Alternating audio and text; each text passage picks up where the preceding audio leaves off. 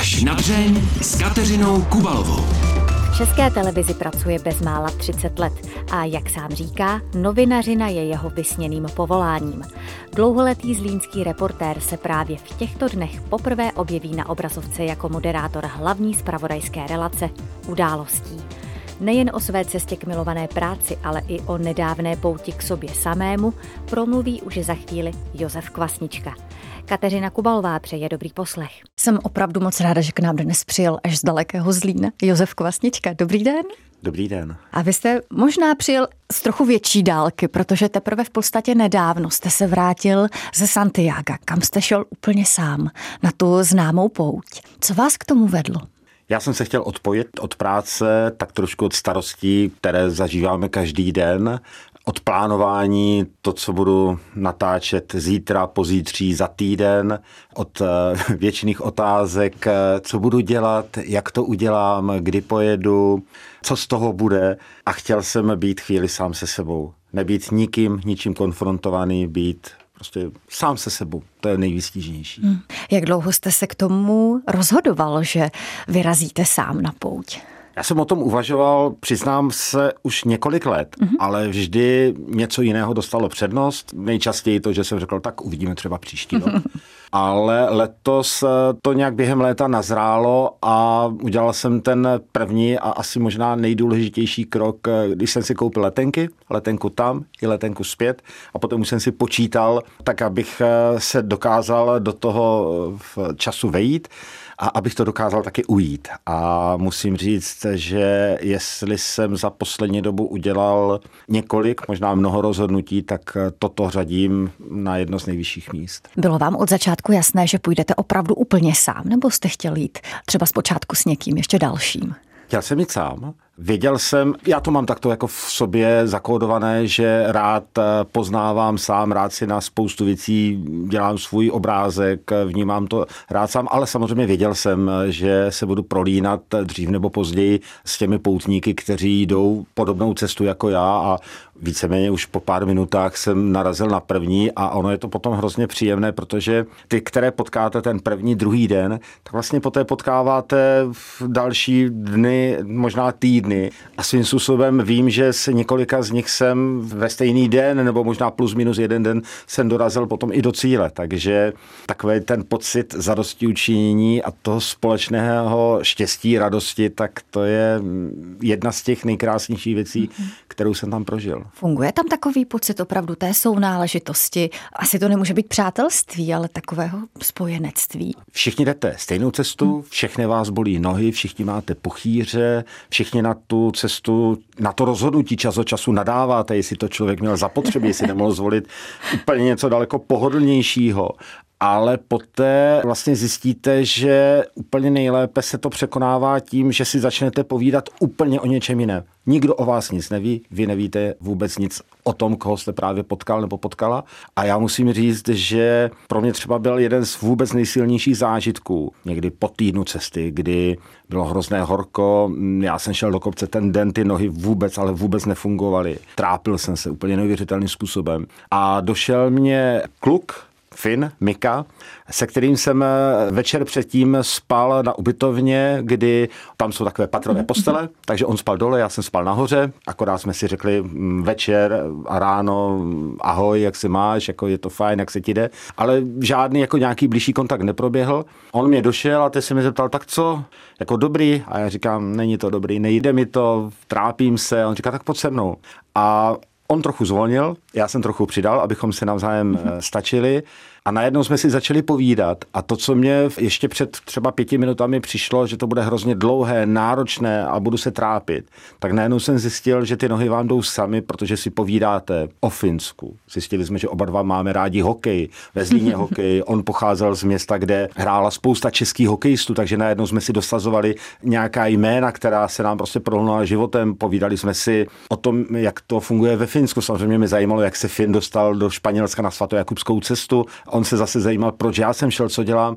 A najednou jdete a těch 10 kilometrů, které nás eh, v tu chvíli dělili od nějakého sputky, o které jsem věděl, že tam bych si mohl spočnout, něco si dát, chvilku jako si natáhnout nohy, tak z toho, z čeho jsem měl obavu, že to bude hrozně dlouhé, tak najednou jsme byli tam a dávali jsme si spolu pivo. Kolik jste vlastně celkem ušel kilometrů a jak dlouho jste putoval? 444, krásně se to pamatuje, aniž bych to vůbec měl naplánované, protože to mi spočítali v té poutnické kanceláři potom v Santiago, kdy jsem přišel a samozřejmě tak jako všichni ostatní.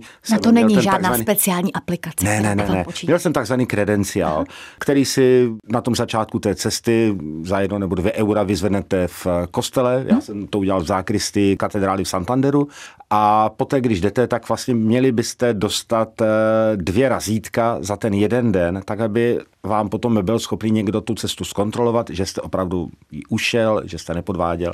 A já, když jsem potom došel do toho finále, tak samozřejmě ten kredenciál byl těch razítek plný a poté dáma, která tam seděla a bylo jich tam několik a odbavovali všechny ty poutníky, kteří ten den dorazili, tak eh, mi to napočítala na ty krásné 444 kilometrů a musím říct, že v tu chvíli jsem se tetelil blahem, protože úplně s takovou porcí kiláků jsem nepočítal a šel jsem to bez pár dnů, tři týdny. Vycházel jsem 18.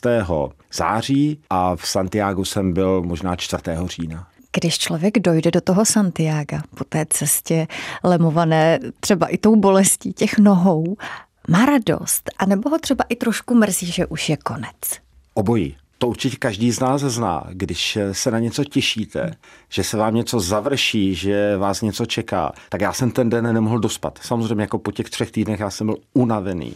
Už mě všechno bolelo, už mě úplně moc taky nebavilo vždycky z toho batohu si ty věci večer vyndat, teď je tam ráno znovu nabalit, znovu se prostě podívat si, jestli mám ty ponožky, jestli se vám někde v té botě nerolují, abych si ty puchýře, které se mezi tím zahojily, znovu neobnovil. A já jsem ten den nemohl dospat. Já jsem ten poslední den vycházel snad o tři čtvrtě na šest za tmy.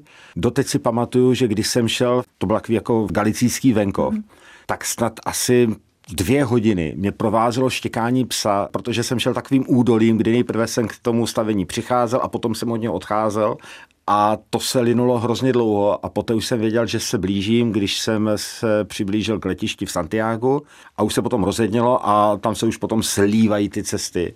A vím, že přesně v 10 jsem přicházel eh, na to obrovské náměstí k té katedrále, zvonili zvony a já musím přiznat, já jsem se dojal. To, co novinář udělá naprosto málo kdy, kdy vás něco zasáhne a něco vás takhle vtáhne, tak v tu chvíli já jsem měl hrozně dobrý pocit sám ze sebe, že jsem eh, se proto odhodlal a že jsem to dotáhl do konce. Neměl jste během té dlouhé cesty novinářské nutkání si to zapisovat, natáčet, to referovat? Měl a taky jsem to dělal.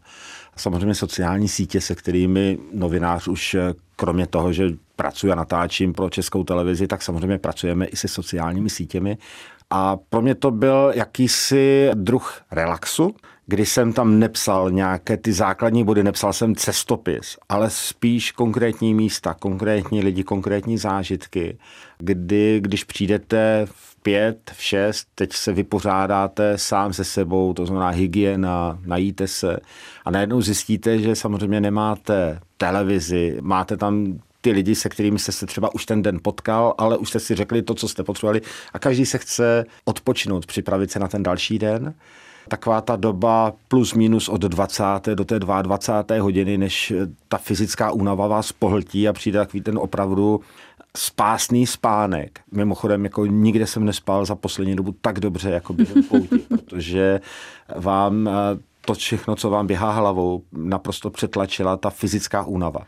A já jsem si vždycky jako, podíval jsem se na fotky, které jsem v průběžně jsem si dělal. Podíval jsem se na to, co mě čeká ten další den, abych zhruba věděl, v kolik mám vít. A potom jsem pár fotek, eh, kromě toho, že jsem je poslal těm nejbližším, tak jsem mi dal na sociální sítě, něco málo jsem k tomu napsal. A potom jsem zjistil, že to spousta lidí sledovala nenarušily vám ty sociální sítě a díky nim ta blízkost lidí mimo tu pouť, tu samotu, po které jste toužil? Ano i ne. Já jsem samozřejmě věděl, že úplně odpojit se nepůjde. Ani hmm. jsem to neplánoval. Na druhou stranu měli jsme eh, doma s přítelkyní Alenou takovou dohodu, že si nebudeme volat, že si maximálně napíšeme. Já budu vědět eh, zpětně ze Zlína, že je všechno v pořádku.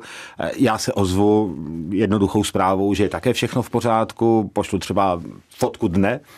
A takže takové minimální spojení bylo ale jako opravdu já jsem to prostě pojal, takže si to vlastně dělám sám pro sebe, že až eh, takový ten bezprostřední zážitek eh, odplyne, tak kdykoliv se můžu podívat zpátky a budu to tam mít černé na bílém a budu přesně vědět, jak vypadalo alberge v horách, jak vypadala ubytovna někde u Atlantiku, jak vypadal Finn Mika, jak vypadala dáma z Brazílie, která mě zachránila možná celé kamíno, protože já jsem šel a měl jsem hůlky, kterými jsem si někdy pomáhal, tak ten den jsem si dal na batoh a věděl jsem, že bych měl v nějaké části dojít k nějaké restauraci, kde jsem si plánoval, že si dám kafe.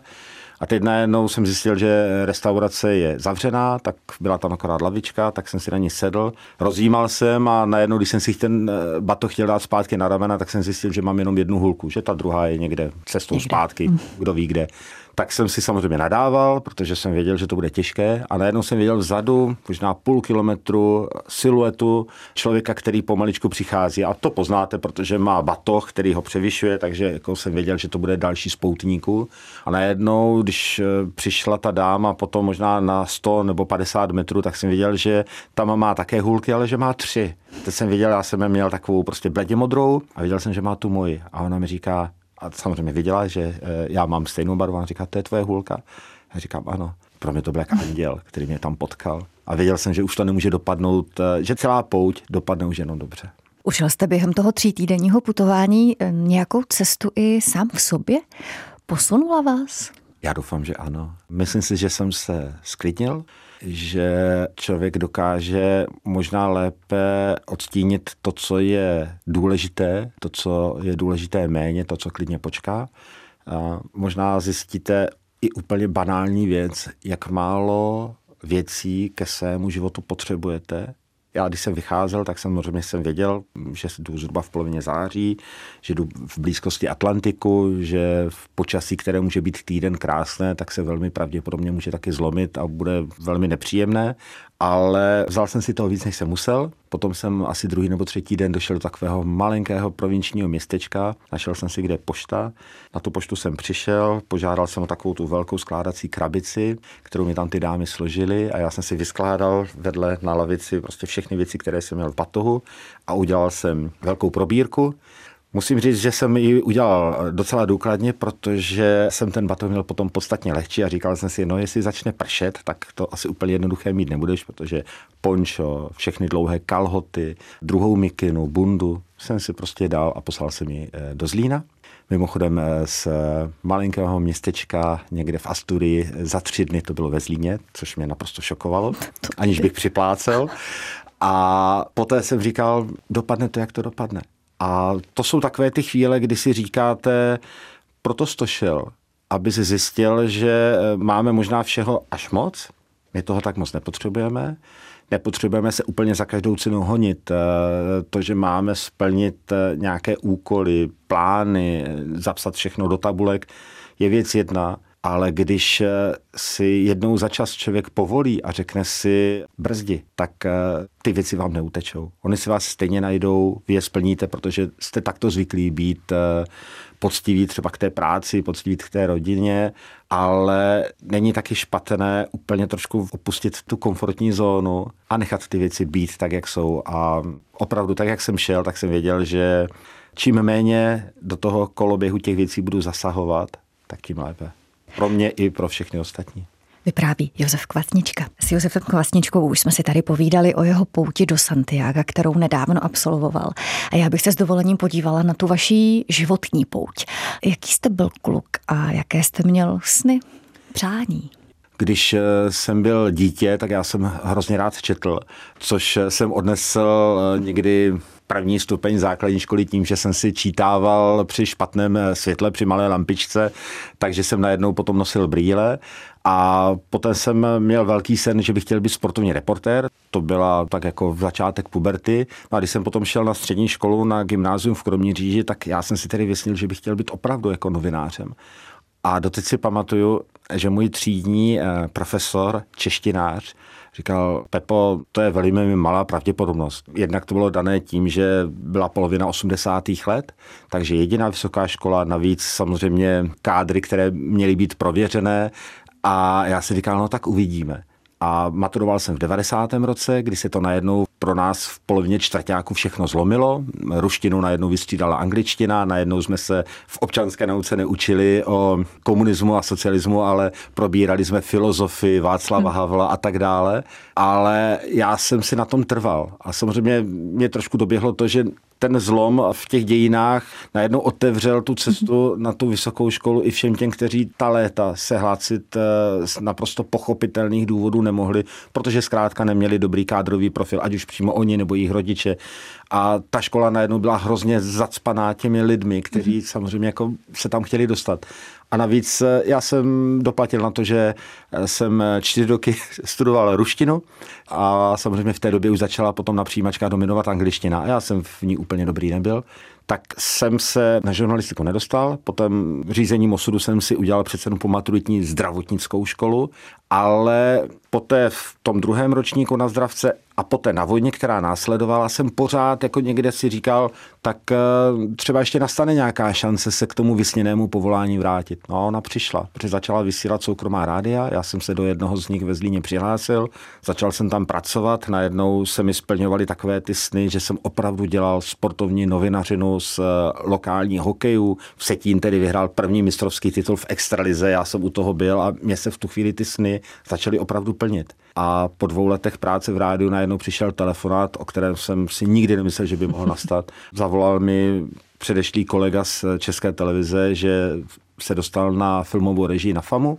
a že si s kolegy, než aby kolegové z Prahy dělali výběrové řízení do malého kolektivu, tak si mě vytipovali, že já bych do toho kolektivu mohl zapadnout. No a v 1. října 96 jsem nastoupil do České televize. Je naprosto skvělé, když je člověk u toho, když eh, třeba vyhrají hokejisté, ale jako novinář se pochopitelně dostanete i k věcem, které prostě nejsou fajn, u kterých byste normálně nechtěl být.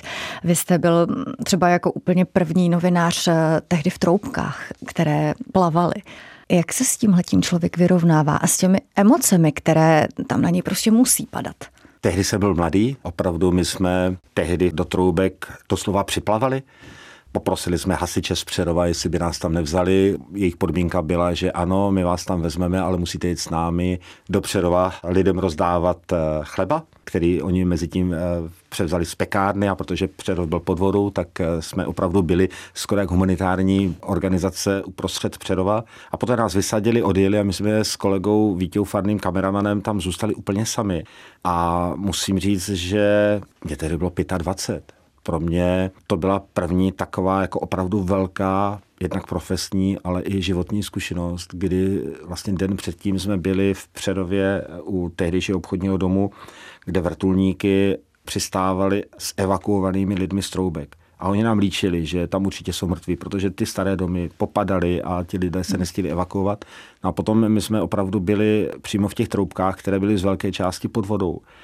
A nebudu lhát, to na vás zapůsobí. Splnila vám novinařina to, co jste od ní čekal? Ano, já jsem šťastný. Mně se opravdu splnily ty sny, které jsem kdysi měl, byly možná naivní a já vždycky říkám, nepokoušej se ty věci změnit, protože ty jsi měl opravdu štěstí jako málo kdo, že aniž bych eh, někomu šplhal někde na zádech anebo nechoval se úplně korektně, tak mě to opravdu našlo samo. A já mám jako někde vnitřní pocit toho, že to je obrovský dar, který mě potkal a já si toho moc vážím. Je to i tím, že když vám bylo 30, tak se přihlásily zdravotní problémy a vlastně znovu jste musel bojovat o to, abyste mohl zůstat v české televizi. To bylo něco, na co asi nikdy nikdo nebude připravený. Hmm. Z plného zdraví, banální bolest eh, zubů, aspoň vy si takto jako pojmenujete. Hmm jdete ke svému stomatologovi, který vám to nějak léčí, moc to nezabírá, tak jdete ke druhému. Ten řekne, že se to musí řešit nějakým radikálnějším způsobem, ale pořád vám to nedochází, aby za tři měsíce po nějaké lokální operaci eh, vám někdo řekl, že se mu to úplně nezdá, to znamená, že pošle výsledky někde na histologii a že si poté zavoláme. No a on potom volal, já jsem zrovna byl někde na natáčení, mě ty problémy v tu dobu mě ustoupily, byl jsem šťastný, znovu jako nabitý, tak se to konečně podařilo zvládnout. A já mu říkám, no a mohl bych přijít třeba příští týden? Říkal, ne, Okamžitě.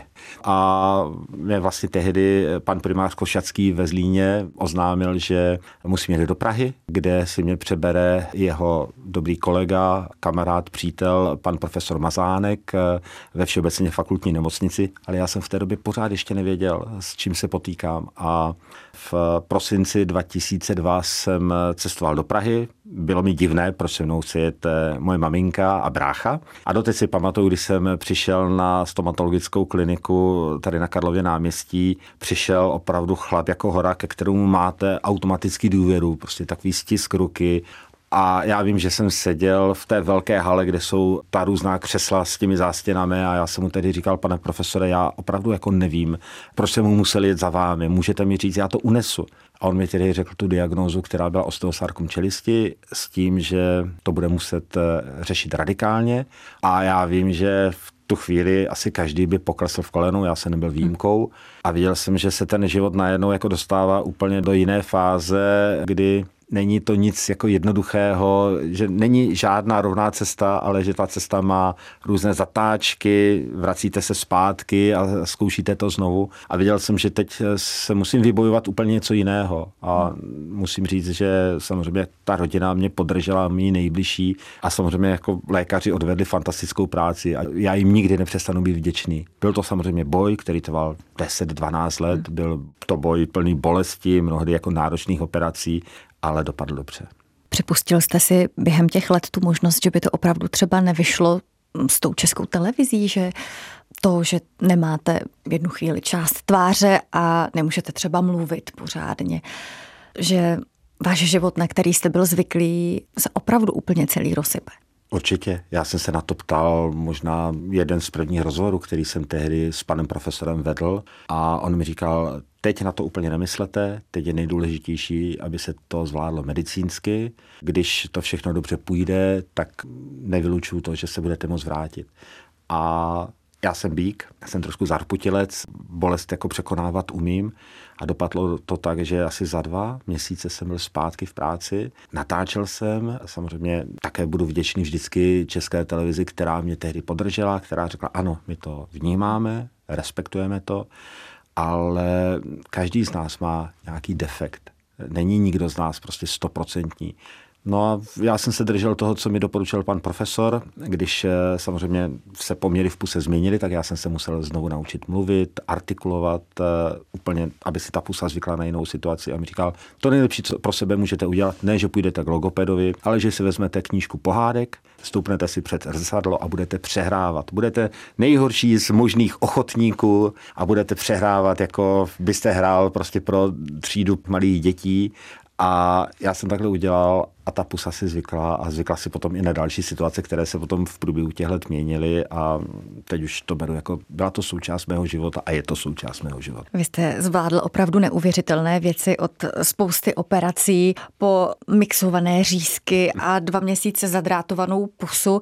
Co vás v těchto chvílích drželo nad vodou? Co vám dávalo sílu se na to nevykašlat? Já jsem se chtěl vrátit, potom ta podpora nejbližších. V tu chvíli, vždycky v každé krizové situaci se ukáže, jak ta rodina funguje, jak si jeden druhého vážíte a musím říct, že rodiče, bratr, prostě kamarádi, přátelé, kolegové, tak eh, jsme stáli při sobě. Oni to se mnou sdíleli. Já jsem nebyl ten, který by se někde před nikým zavíral, a naopak jsem nikdy neměl problém o tom mluvit. Když se mě někdo zeptal, co se ti stalo, jak na tom jsi, jakou máš prognózu, tak jsem mi vždycky jako odpovídal tak, jak to opravdu bylo. Že jsem věděl, nemá cenu si nic přikrášlat, protože to, že to není úplně ideálně, to vidí každý a je lepší prostě o tom mluvit, než si to někde uzavírat v sobě a poté vás to stejně někde dostihne. I proto jste se rozhodl o svých potížích promluvit eh, opravdu na veřejnosti. Natočil jste 13. komnatu. Jedna z vašich operací se dokonce objevila v pořadu 168 hodin. To bylo tak, že když jsem podstoupil tu první operaci, kdy mě tu čelist vzali, tak mi zároveň dali naději, že když to všechno bude dobré, tak eh, by v průběhu několika let mhm. mohla proběhnout operace rekonstrukční. Já jsem se k tomu upnul, nebudu zastírat, protože jsem si přál mít znovu souměrný obličej. A trvalo to čekání asi čtyři, možná pět let, A poté vlastně to proběhlo, ale samozřejmě nic není bez komplikací, to znamená nová kost, kterou mám ze štěpu pánve, tak tu mám doteď na místě pravé čelisti, ale samozřejmě jako potřebovali lékaři, aby ty kosti, ty původní s tou kostí novou drželi, abych tam mohl mít implantáty, abych tam mohl mít nějaké zuby a tak dále. A to se úplně nedařilo, protože ty tahy mezi těmi čelistmi byly obrovské, takže vždycky mi tam něco dali, ono to prasklo, tak se to znovu jako vyoperovalo pryč. A já už jsem si to v po jisté době, po možná třech pokusech v sobě uzavřel a říkal jsem si, nech to tak být, tak jak to je, nemáš problém s tím žít, nemáš žádná omezení. A poté jsem měl pro mě už nečekaný telefonát eh, právě tady z kliniky eh, v Praze, kde mi zavolali, víte, my jsme se dali dohromady s eh, laboratoří biomechaniky člověka při ČVUT a oni by vám chtěli zkusit tam dát ne kov, ale plast. Ten plast by mohl lépe absorbovat právě ty tahy a tak dále, prostě fyzika. A já říkám, no víte, my už se do toho moc nechce. A říká, ale víte, jako, ale my na vás můžeme zkusit, eh, jestli to třeba je, jako, může být trvalější řešení, protože máte mm-hmm. pořád relativně jako málo roku. Já říkám, aha, No tak jsem do toho šel a už po té operaci, když eh, jsem se procitl a začal jsem vnímat, tak se najednou zjistil, že to je opravdu úplně o něčem jiném, že to je podstatně lepší a když jsem potom svolil k tomu, že se, jednak jsem byl první, tak se proto se točila tedy 168. A do 13. komnaty jsem šel ne kvůli sobě, ale kvůli tomu, abych alespoň nějakým způsobem poděkoval těm doktorům, kteří se zasadili o to, že tady vůbec jsem a za to, že jsem se mohl vrátit. Ještě mi na závěr povězte, jestli jste pořád ukecaným spojovníkem, jak o vás vyprávěla vaše maminka právě v té zmiňované 13. komnatě. Ukecany určitě, jestli spojovník, to nevím, to musí říct jako spíš ti, kteří se se mnou potkávají. Já jsem eh, dost konzervativní. Já mám hrozně rád ty svoje lidi, ta svoje místa tam, kde jsou. A já musím říct, že kromě toho, že mám opravdu štěstí na to, že dělám to, co mě vždycky bavilo, po čem jsem toužil, tak já si zakládám na tom, že mám vedle sebe lidi, které mám já načtené, kteří si myslím, že mají snad načteného mě a nemám úplně potřebu hledat takové ty další eh, impulzy po minulý pouť, které by vám do toho života vstoupily. Proto si třeba vážím toho, že i po těch 26 eh, letech vlastně dělám pořád se stejnými kameramany. My o sobě víme s kolegy s Jirkou a s Vítěou úplně všechno. My jsme spolu prožili i to dobré, i to špatné. A to samé mám eh, samozřejmě vůči svým rodičům, vůči partnerce, vůči svým jako nejbližším a já si na tom hrozně zakládám. A jestli to spojuje, to musí říct oni, každý se o to snažíme. Kdo by nespojoval, tak jako by nežil. Hostem pořadu až na dřeň byl Josef Kvasnička. Moc krát vám za to děkuji. Mějte se moc krásně. Děkuji za pozvání. No a mě nezbývá, než dodat, že pořad až na dřeň si můžete poslechnout také v podcastových aplikacích. A podívat se můžete i na videozáznam z natáčení.